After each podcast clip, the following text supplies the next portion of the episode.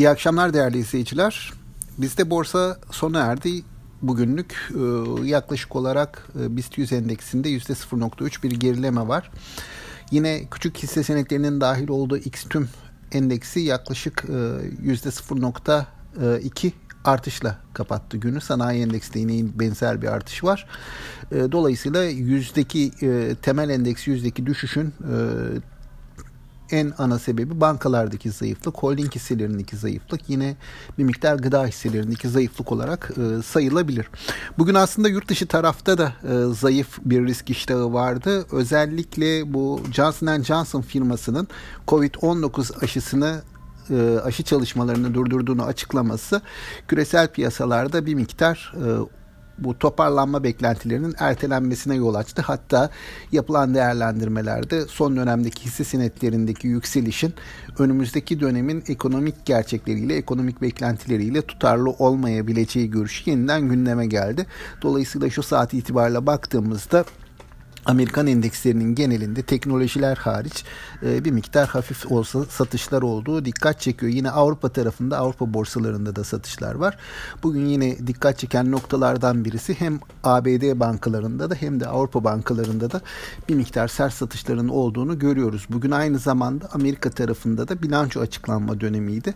Hani gelen bilançolarda özellikle banka tarafında bilançolarında çok fazla beğenilmediğini, bunun da bir miktar satışları tetiklediğini söylemek e, mümkün.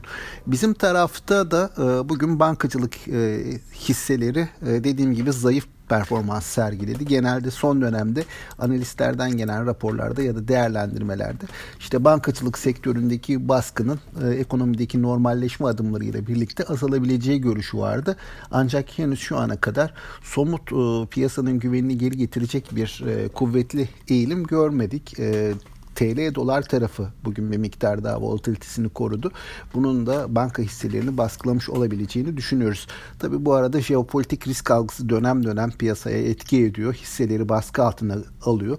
Bugün de e, bu anlamda jeopolitik taraftaki risklerin fiyatlamalara biraz negatif etki ettiğini söylemek mümkün.